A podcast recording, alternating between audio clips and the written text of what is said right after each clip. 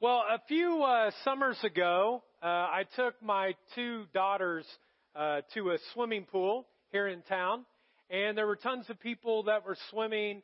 They were going down the slide, jumping in off the side. Everyone was filled with a festive kind of environment and uh, having just a blast. And um, my two youngest daughters, who are uh, 10 and 12 now, but at that time were uh, six and eight, uh, we're playing in the shallow end because they really couldn't do a lot of the deep end stuff. And we were throwing a ball uh, back and forth to each other, just having a blast uh, together. And uh, while all this was going on, I looked out to the corner of my eye, and there was a person who was struggling in the water, and it was a little young boy.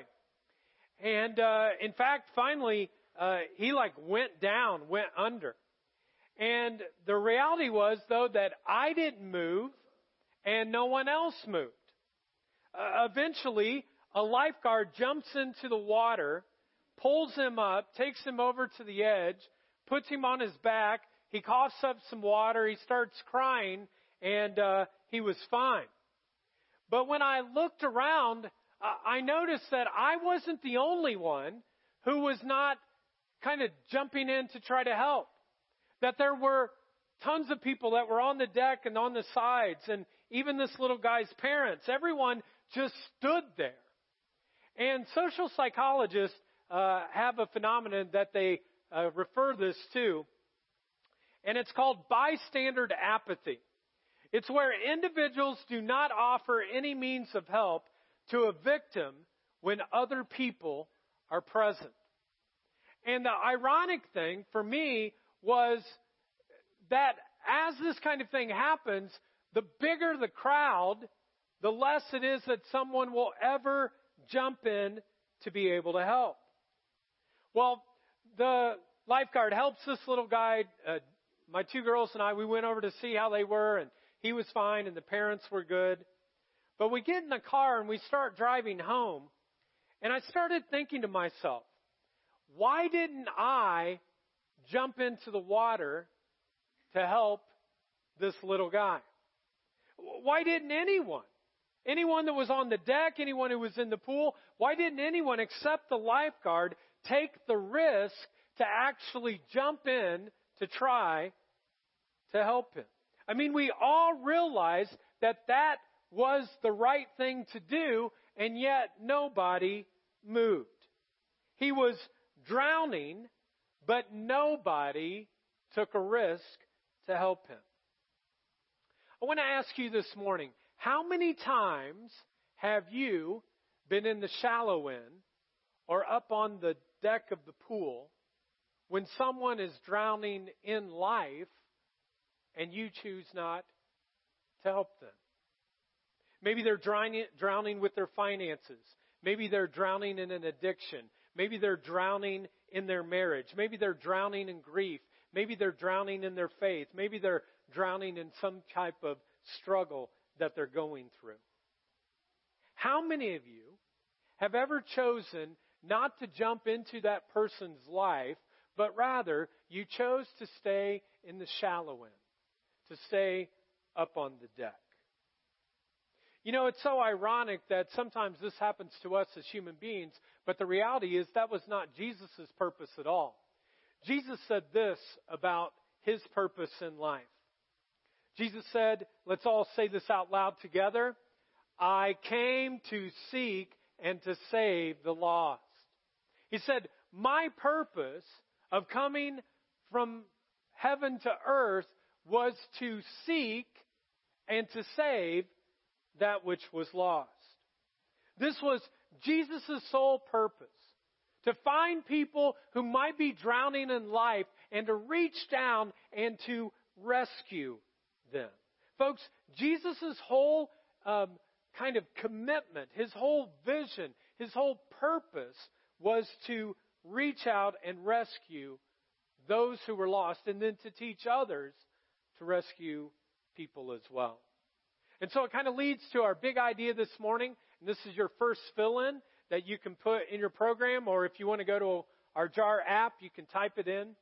That rescued people rescue people. that rescued people rescue people. Today, what I want to talk about is the invitational life. I think every single one of us who would say, Hey, I'm a follower of Christ, if you're not, uh, you don't have to worry about it. But if you're a follower of Christ, that you have a commitment to say that I've been rescued to be able to rescue other people, to help God in that. The question is, though, to each one of you this Will you stay in the shallow end and sit on the deck, or will you dive in and reach out to those who are drowning? What will your choice be? After Jesus started his public ministry as a rabbi, as a Jewish religious teacher, what he would do is go from city to city and he would share his message. And each time that he would go into a city, there would be a group of prominent religious leaders who wanted to ask him questions about what his theology was all about. And one of the questions that a visiting rabbi would often be asked is this question, and it's, tell us your interpretation of Isaiah 25:6. No matter who you were, people wanted to know this. This would be like John 3:16 uh, of our day. It was a passage that everyone knew and they wanted to know about it. And it was a simple passage about a banquet. Well, one day, Jesus is with these prominent religious leaders, and they are at this great, big, fancy banquet where there's amazing food and where there is great wine.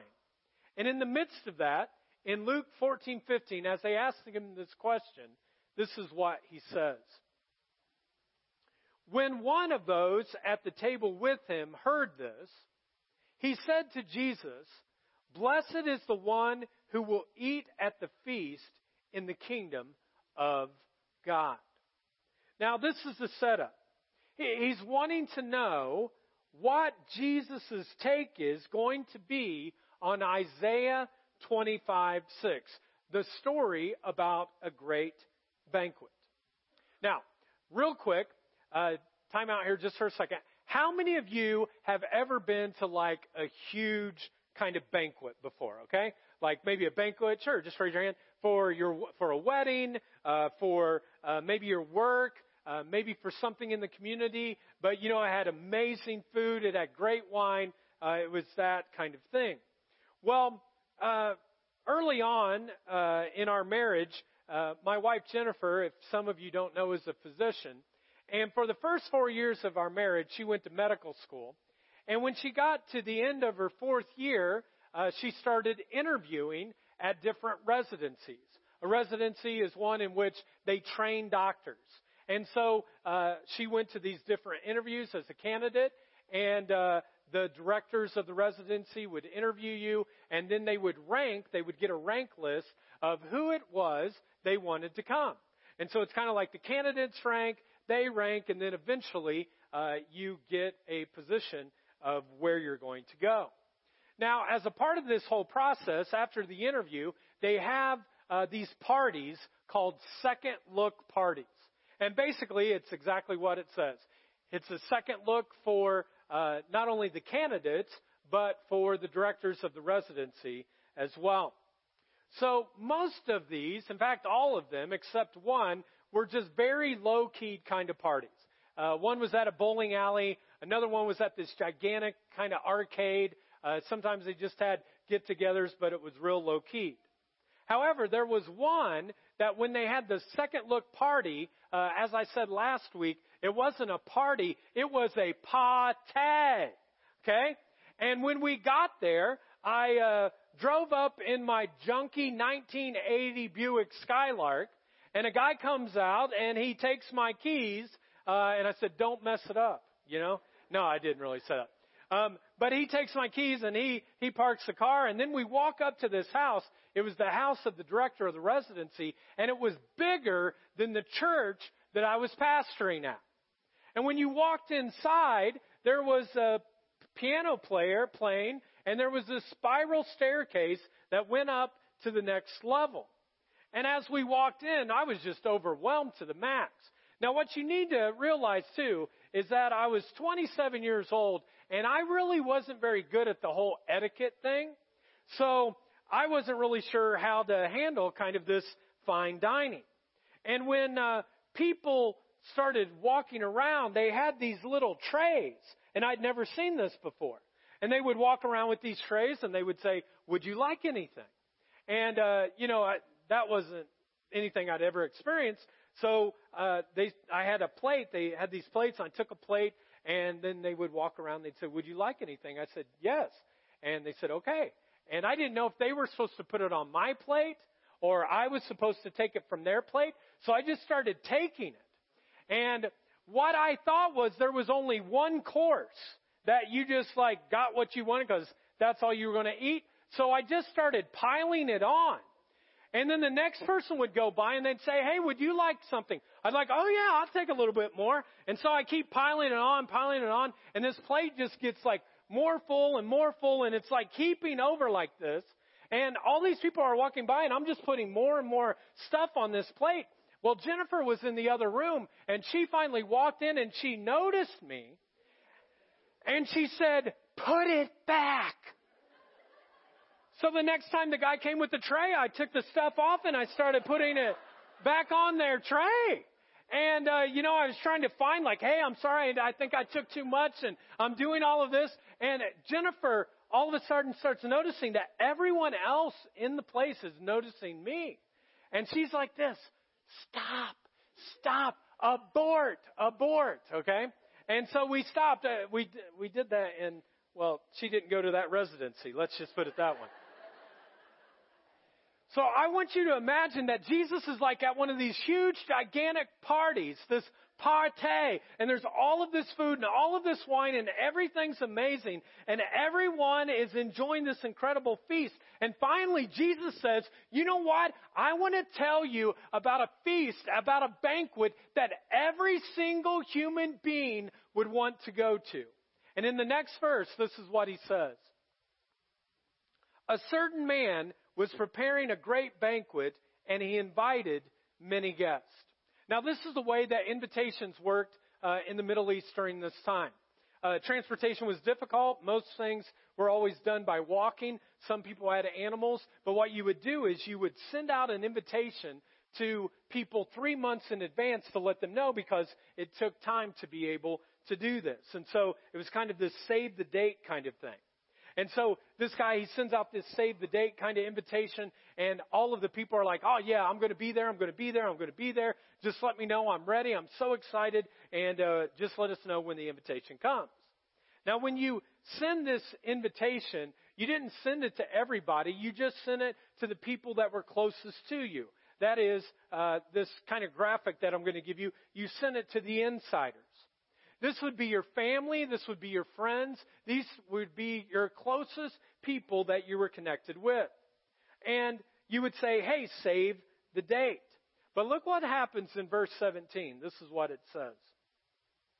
At this time uh, of the banquet, he sent his servant to tell those who had been invited, Come, for everything is ready now. So now he sends the servant a second time and says, guys, it's now, oh yeah, yeah, I have it. We're all ready. We're ready to go. Uh, we're going to be in, enjoying this. We're dressed. We're on it. Uh, but look what happens. It says, but they all alike began to make what they make? Excuses.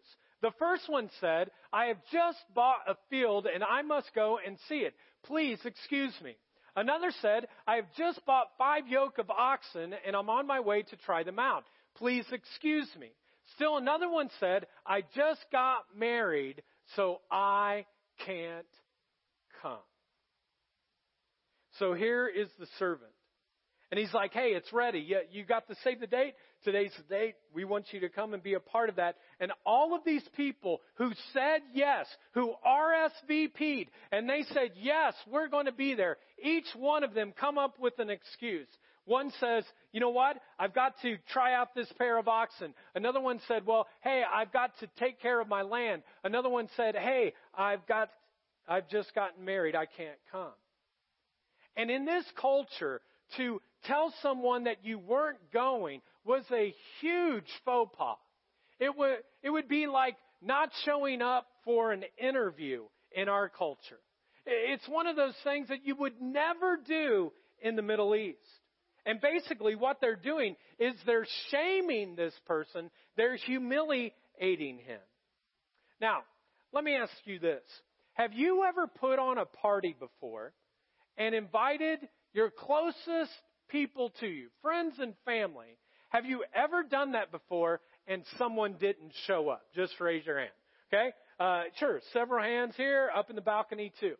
You go through all the effort, you get all the food, you let them know in advance, you say save the date, and then they don't show up. How's that make you feel? You're hurt. You're angered. Think about church. How many times have you gone to someone and you've invited them to church and then they said, well, you know, the Colts are playing today. Or they said, you know what, um, this isn't a good week. Or, you know what, I sleep in on Sundays. That's the only time that I do it. And maybe what's even worse, you invite someone and they finally tell you, yes, uh, I'm going to be there. I'm going to come. And then as you're here waiting for them or you're in the car on the way here, you get this text, oh, hey, something came up. I can't come. It's frustrating. Each week our staff sits around the table and we try to work at trying to do things to honor God and to honor the church and to make different changes. And one of the questions that we have every single week as a part of our staff meeting is we go around and we say, well, the people that you invited last week, did any of them come? And then we also say, who are you going to invite this week? And each person will come up with a name or two or maybe three that they will share what has happened. Now, most of the time, I want you to know that your pastor and the staff that are a part of this church, you know what they share? Invitational fails, not invitational successes. Most of the time, we hear stories where, you know what, I invited and this is what I got. I'll never forget one of our staff members said, Hey, I went to go invite my neighbor. I walked up the steps. The door was open, so I was so excited. And as I got to the top of the step, I got ready to walk in and the door slammed. That was an invitational fail. I think of another staff member who said, you know what, my teacher, I send her emails all the time. She always responds of her children, uh, the teacher for her children. I always, she always responds. And I invited them to church and she has never responded. Or I think about somebody who said, you know what, I called up one of the parents of uh, the kids who play sports with my child and as I said, hey, how's it going? They're like, great. And then when I said, hey, would you be willing to go to church? They hung up on me. And that was an invitational fail. Now you might say, well, Chris, would you quit doing that? Because you're just discouraging all of these people. And the reality is, though, every time that we go around and we have one of those, we don't go, you better do better next time. Like you better do better. We go around and when we hear the fails, we're like, awesome, way to go. You know, well, we encourage them. We want them to know this is great that you're taking the risk, you're stepping out, you're doing something. Because we honestly believe, folks, that myself and the staff, that every one of us around that table were rescued by God because of the messed up lives we lived so that we can help to be a part of rescuing other people. We do it because we want to be the kind of church that even when we're rejected, even when there are excuses made, nothing will prevent us from reaching out and showing people that they are loved by God. We always want to be the type of people who are inviting others to come to the banquet. Come to the banquet. Come to the banquet. Now look at what happens in verse 21. It says this. The servant came back and reported this news to his master. Remember what the news was? Excuse, excuse, excuse. They're not coming. So then the owner of the house became angry and ordered his servant, Go out quickly into the streets and the alleys of the town and bring in the poor, the crippled, the blind, and the lame. Uh, I would like to call this second group of people that he's referring to called the outcast. So there's the insiders that he invited, those family members, friends that they knew really well. And now he reaches out beyond that to the outcast. These were people who were on the fringe. Many times they were not accepted in society. They would have an ailment or some kind of sickness or some kind of disease. They might have leprosy and they were removed to the far outskirts. They were Jewish, but they had not been a part of society. Now, what's so beautiful about this is that the master could have responded in different ways. He could have got angry and like went to their house and started going off. He could have got mad and started cursing. I mean, he was betrayed, he was rejected, he was disappointed. He had all of these yes RSVPs, and now he got all of these no's. But instead, he channeled his anger in a unique way. And what did he do? He said, I'm going to just extend more grace. I'm going to give more grace. I'm going to go outside of just the insiders and I'm going to invite the outcasts. Whoever they are, I'm going to invite them to come. And this parable, this story is such a beautiful example of who Jesus and the gospel is. Because even when Jesus experienced denial and betrayal and doubt and being beaten and rejected and disappointed, he still said, I'm going to invite more. He, he channeled everything that he had not to just sit in sit on the deck or to stay in the shallow end, but to invite more. Folks, when you're rejected, how do you channel your anger? When someone rejects you, when they ignore you, how do you channel it? Do you give more grace? Do you give more invitations? Do you give more opportunity? Or do you say, I trailed, I, I tried, I failed, they rejected me, I'm done. It's not my responsibility anyways. It's that pastor boy up there that doesn't know etiquette. It's his responsibility. Eh, He's the one that's supposed to invite people, or it's the staff. But I tried and I got rejected. Folks, again, Jesus would say, and the Bible would say to anyone who says that they're a follower of Christ, our big idea this morning, and it's this, that rescued people rescue people that people who have been rescued have a strong desire then to rescue other people. Well, the story goes on in verse 22, and it says this Sir, the servant said, What you ordered has been done, but there is, what's the last two words? There's still room. Think about that. The servant goes and he sees the insiders rejected him, but now he's invited all of these outcasts, but he still sees some seats. He still sees some empty tables. He still sees some places that are not quite full. And he goes back to his master and he says, Hey, you know, uh, we did it. We, we invited all of them, but we want you to know that there's still more room. And here in this story, it's kind of amazing because the master, he doesn't get angry. He, he channels it to invite more. And then all of a sudden, he's like swept away by the fact that there are some people that are there who have never experienced great wine and wonderful food and the opportunity to really be able to experience the fullness of God. So, in the midst of all of this, he, he just goes crazy and he's like, well, we've got to invite more then.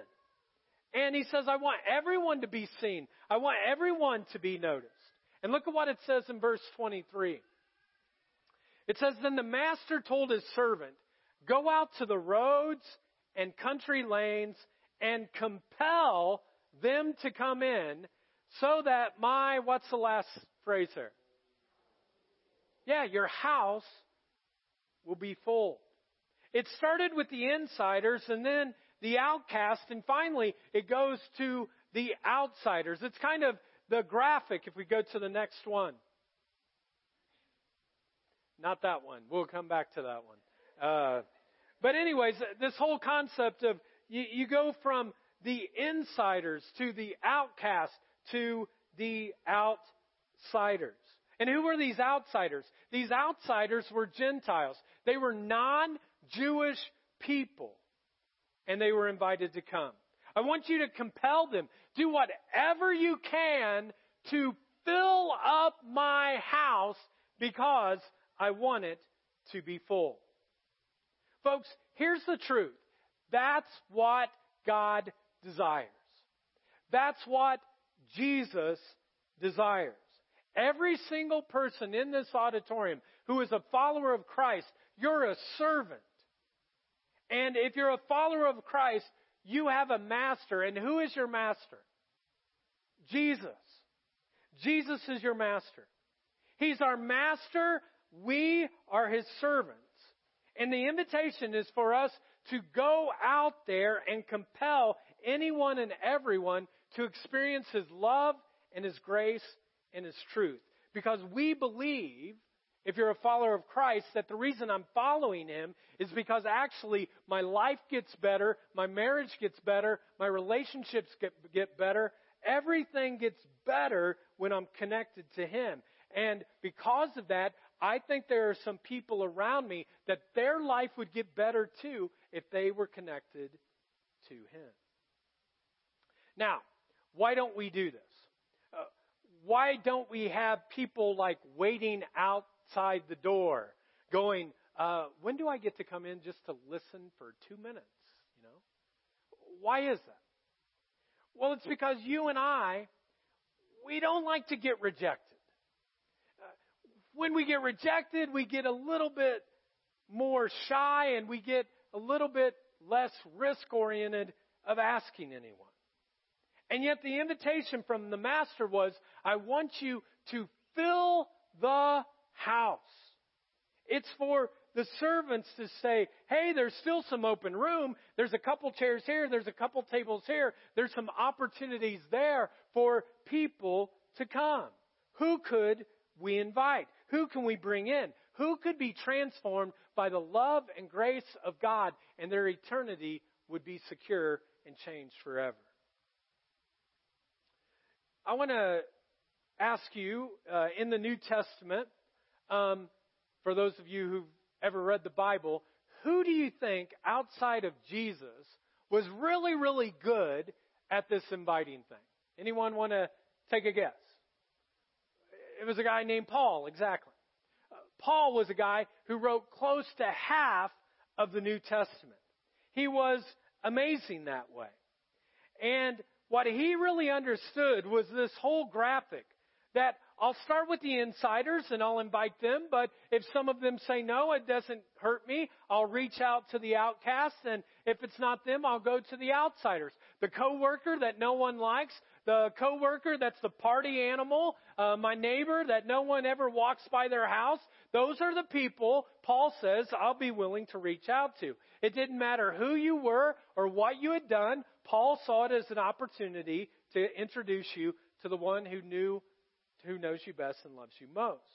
And so, uh, in 1 Corinthians 9, this is what Paul says. He says, Though I am free and belong to no one, I have made myself a slave to everyone to win as many as possible. To the Jews, I become like a Jew to win the Jews. To those under the law, I become like one under the law so as to win those under the law.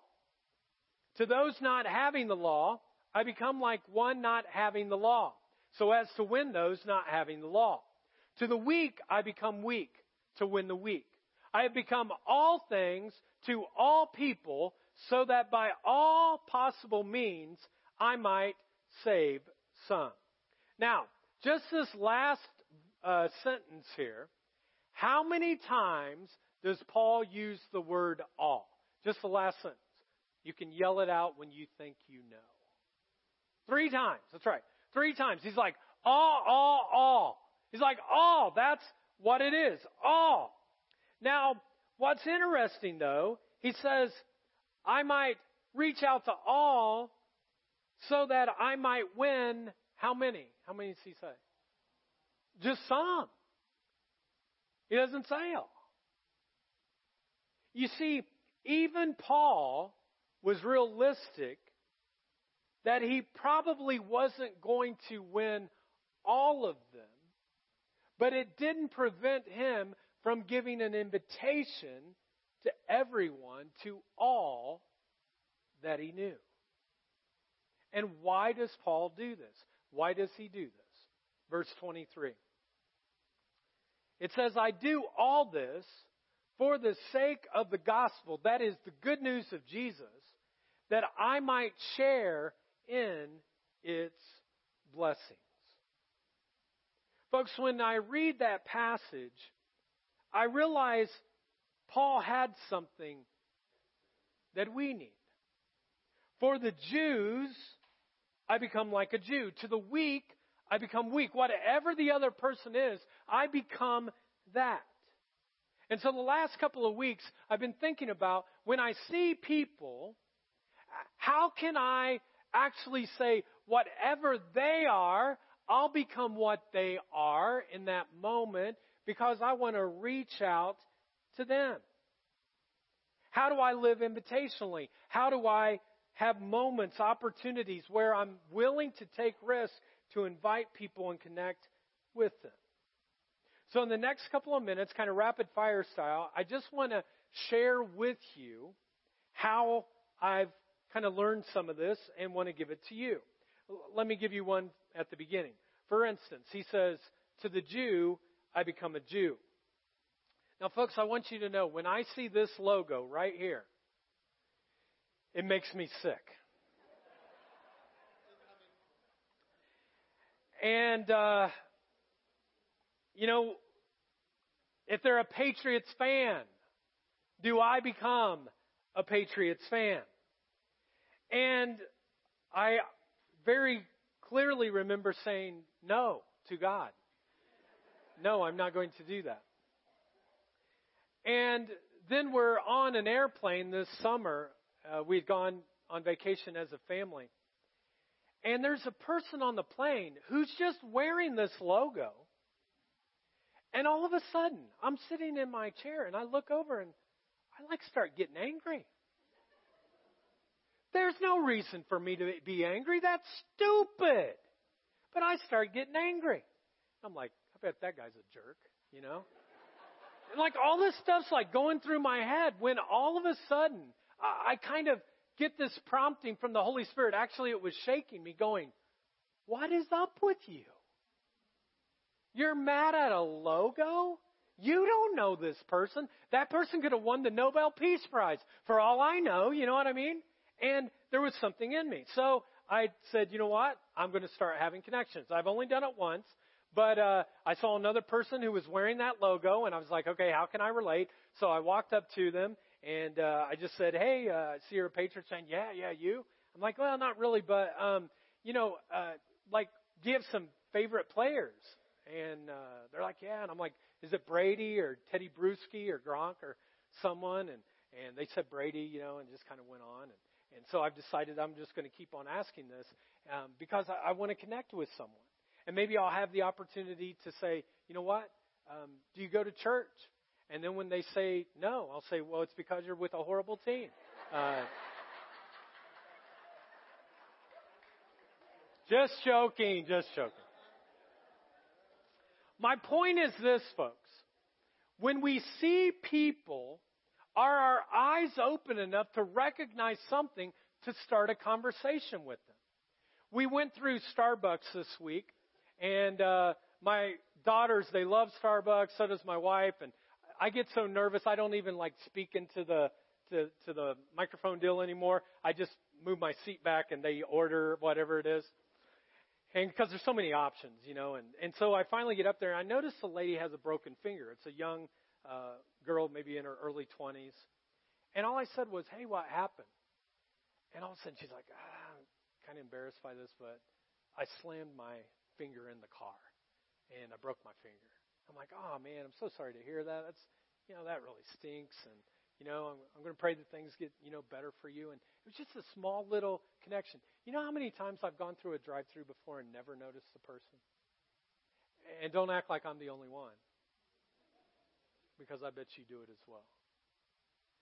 Where are those opportunities that we can see connection for conversation? So, real quick, let me just show you three invitational things that I'd like you to try uh, to live an invitational lifestyle. These four things uh, that you can do to live that. The first one is you live deeply with Jesus. The, it's imperative that you live deep. You open up His Word, you read it, you, you pray, you, you say, God, I want more of you. And then as you read things, you're like, I want to live so deeply with you. If you ask me to do something, I'm going to do it. So if you ask me to invite, I'll invite. If you ask me to work on some area of my life, in my character, I'm going to do it. I don't care what it is.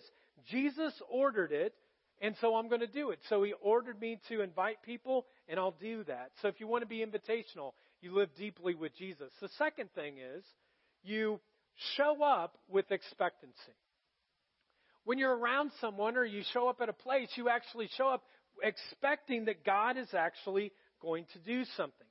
I show up believing that maybe God might use me to just be one step in this person's journey, but maybe my step is the one in which their eternity could change. And so you show up. And I've just decided that when I go to Walmart, I want to have my eyes open to see what does God want to do. When I go to a restaurant, when I go through a drive-through, whatever it is, my kid's school, I, I want to have eyes that see. And when I'm doing this, I'm looking at a couple of different things. I know who's there, and the second thing is I know who's not there. If you ever go to a place over and over again, you pretty soon you get to know who's there and who's not there. And I want to become the kind of person who notices when there are people who are usually there, but they're not there. Uh, sometimes when I'm on stage, I can look out and I kind of know where some of you sit. And so every once in a while, if I notice someone who hasn't been there uh, in a couple of weeks, I'll just call in a couple of weeks or Facebook text and say, hey, I haven't seen you in a while. Just wondered if everything's okay. And most of the time, people say, well, we set up in the balcony, you know, probably because you wanted to sleep. But anyways, you uh, set up in the balcony because it's cool up there, and uh, you didn't see us. And I'll be like, okay. And it's like that. But it's kind of like, where's Waldo? I will find you. Okay? Uh, I will. But but sometimes they'll say, you know what? We we haven't been there because man, we've had a whole lot of stuff going on in our life. And there's been some real struggle going on. And we just weren't so sure we could do that, and I'll just listen to whatever it is. Do you know what else is really powerful? When you recognize that there are some people who are usually here that you haven't seen in a while, and you'd say, you know what, I miss you. Uh, why don't you come this week? And it's one thing for the pastor to do it because it's almost like, well, he should do it. You know, like like it's his job. But you know how powerful it is when you recognize some people or you haven't seen some people who've sat around in the seats that you pick up the phone or you send a text and you just simply say, Hey, you know what? I've missed seeing you. I, I really have. I, I, I've missed you. I hope you'll come this Sunday. I want you to know I'm praying for you. Don't give up on the church. We, we need you. We need you to be a part of this. And folks, no matter if it's outside the doors of this church or inside, do we have eyes that are looking around constantly? Who's there? Who's maybe not? And can we invite? A third way that you can live an invitational life is by relating with those around you. I talked about it a little bit with the, the Patriots fan, but, but can you relate to those around you? Everyone wants to be connected to something that's bigger than themselves. Even if they can't name it to be God, they want to be connected. And so it's so powerful as Christ followers, we don't get in the habit of just going, hey, do you want to go to church? No? Okay, I'm done. Or, hey, you know what? You need Jesus. Now, I'm not saying that people don't need to go to church. I'm not saying that people don't need Jesus. That may be true for both of them. But one of the things that I've realized is that people need to be known. They need to be seen. They need to be loved. And so I want to be able to see and know. I want to see their hurt. I want to see their pain. I want to see the goodness. I want to recognize what they're at. And then what is the position of my life? Do they know me? Is there any way that they have even known me more than just a little bit? Or am I just the guy in the cubicle beside them? Or am I just the guy on the construction site? Or am I just the woman who works their shift? Do I have a position where I can connect with them and then I can be guided by God's Spirit? So you live, you show up, you relate, and then finally, the fourth thing is, and the most difficult, you risk. You actually step out and you take a risk. Now, for me, just to be quite transparent, there are many times in which I don't want to take a risk. I fear being rejected. I fear being made fun of. I fear being just the pastor boy. Uh, and so there are some times that I chicken out and I'll feel a prompting to invite someone or do something and I just don't do it. And it's in those times so often when, I, when I'm walking away and I'm getting into my car or I'm going somewhere else that I'll just have this prompting, which is our big idea this morning, is that rescued people rescue people. And I'll get this sense, Chris, you've been rescued by, remember how messed up your life was? And I rescued you. Why would you not take the risk to rescue someone else?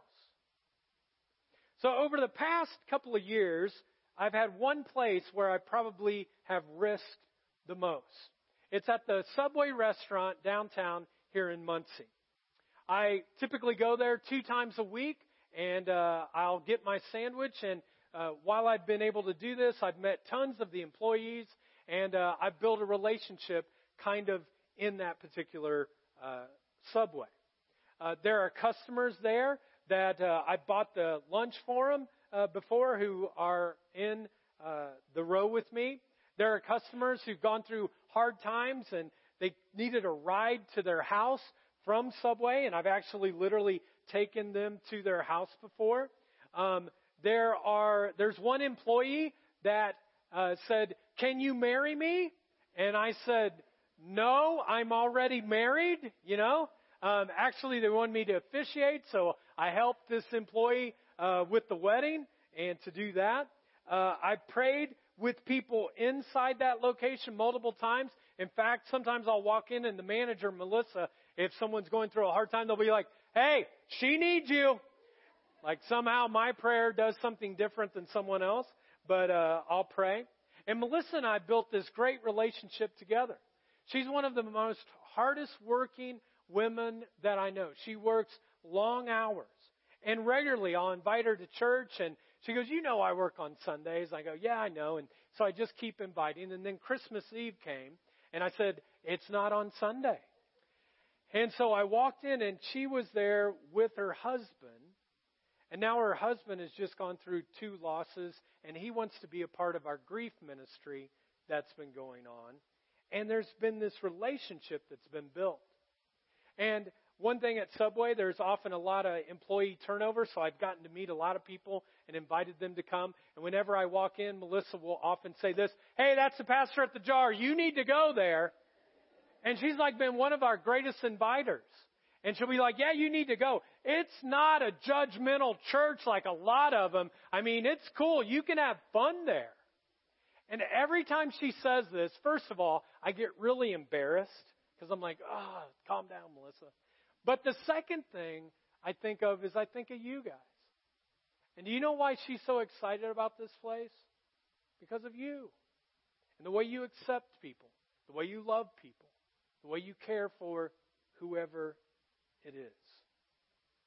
Recently, I've been reaching out to uh, one of the employees named Brandy, and uh, she uh, was lived in Boston on the East Coast, and she had um, a boyfriend, and she had two kids, and the boyfriend left, and her life just kind of got chaotic, and uh, just fell on some really hard times.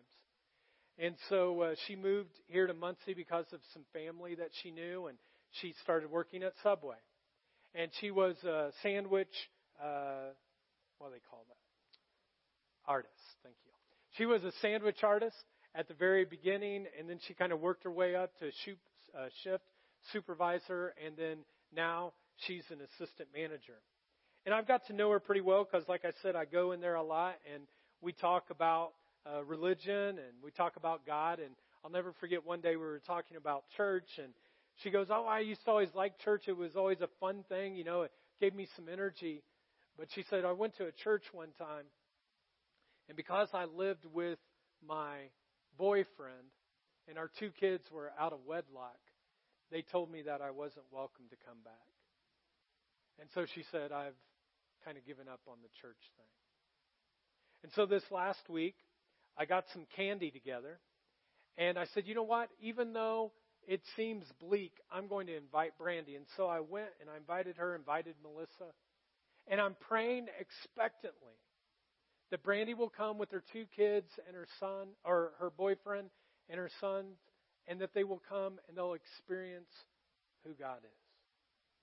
Folks, if you're a follower of Christ, you have been rescued to rescue other people. God wants to use all of us to go and to risk and to take chances because people matter to Him. More than anything else, God wants us to know that people matter to Him.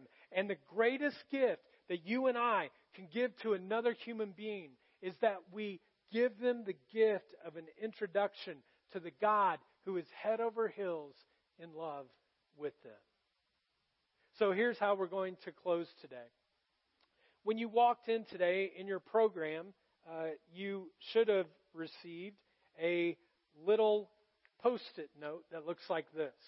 If you didn't, just raise your hand, and we have uh, one of our hospitality people up in the balcony can get this for you, or down here also, just raise your hand. But I'd like you to pull this out for a second. And last week, you might remember, uh, we used a similar exercise. And what I'd simply like you to do is I would like to have you write down anyone who's an insider or an outcast or an outsider that you could invite next Sunday. Uh, whoever it is. Uh, for me, like I said, it was some folks from Subway, and then I have some other folks that I'm inviting. My, my post-it note from the first celebration, it's out there. But I'd like you to think about somebody who might be an insider, a, a friend, a family member, someone you know really well. And I'd like you to write just their first name down.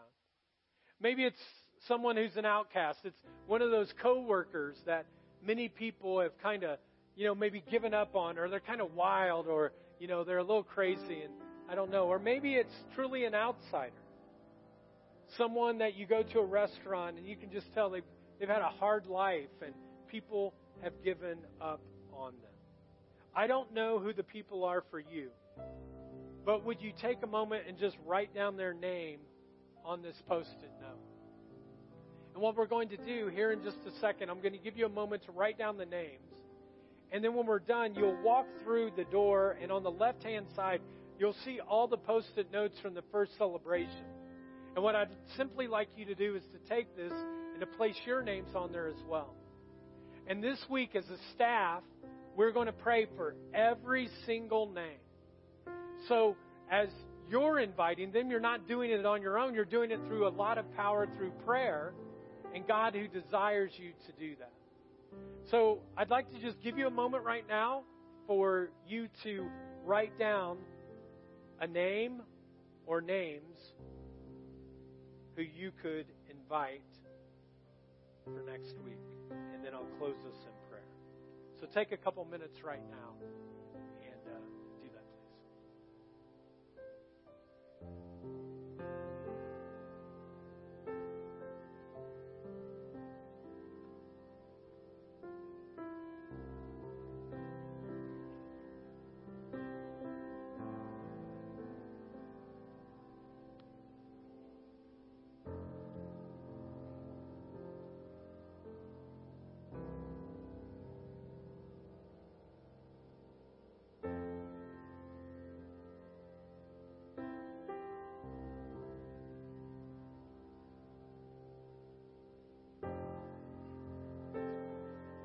So if you would, I'd like you to stand for closing prayer. So if you could all stand.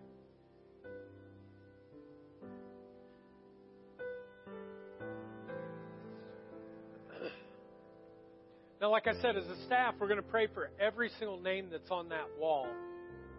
And if you would right now, that's why we put the lights down so no one has to see. But if you would, I'd like you to just kind of hold up your post it note because these people matter to you. More importantly, they matter to God. And we'll close in prayer. Let's pray. God, this isn't just a post it note, this is names of people who we're praying and believing, God, that with a small invitation, their life could potentially be changed for eternity. There are family members, their friends, their coworkers, maybe a neighbor, maybe someone who we have kind of given up on, a wayward child, a relative that we've struggled to kind of recognize. And so, God, we just lift them up to you right now. And we want to be the type of people who know we've been rescued so that we can rescue other people through your power. Give us the courage this week, God, to invite people next Sunday. And God, I pray that there would be powerful moments, only God moments for each person here. That as they invited, they could see you move in that. And God, we pray for the people that we're praying for, that we're inviting, that you would soften their hearts and that you would fill your house next Sunday. Help each person here, God, to know of your goodness, and may people come next week, the people that they invite, that they sit with, that their life would be changed. Please, God, use us, and we will give you the honor and glory for what you're going to do, believing expectantly you will. In Jesus' name, amen. Hey, everybody, thanks so much. Have a great week. Know you're loved in this place.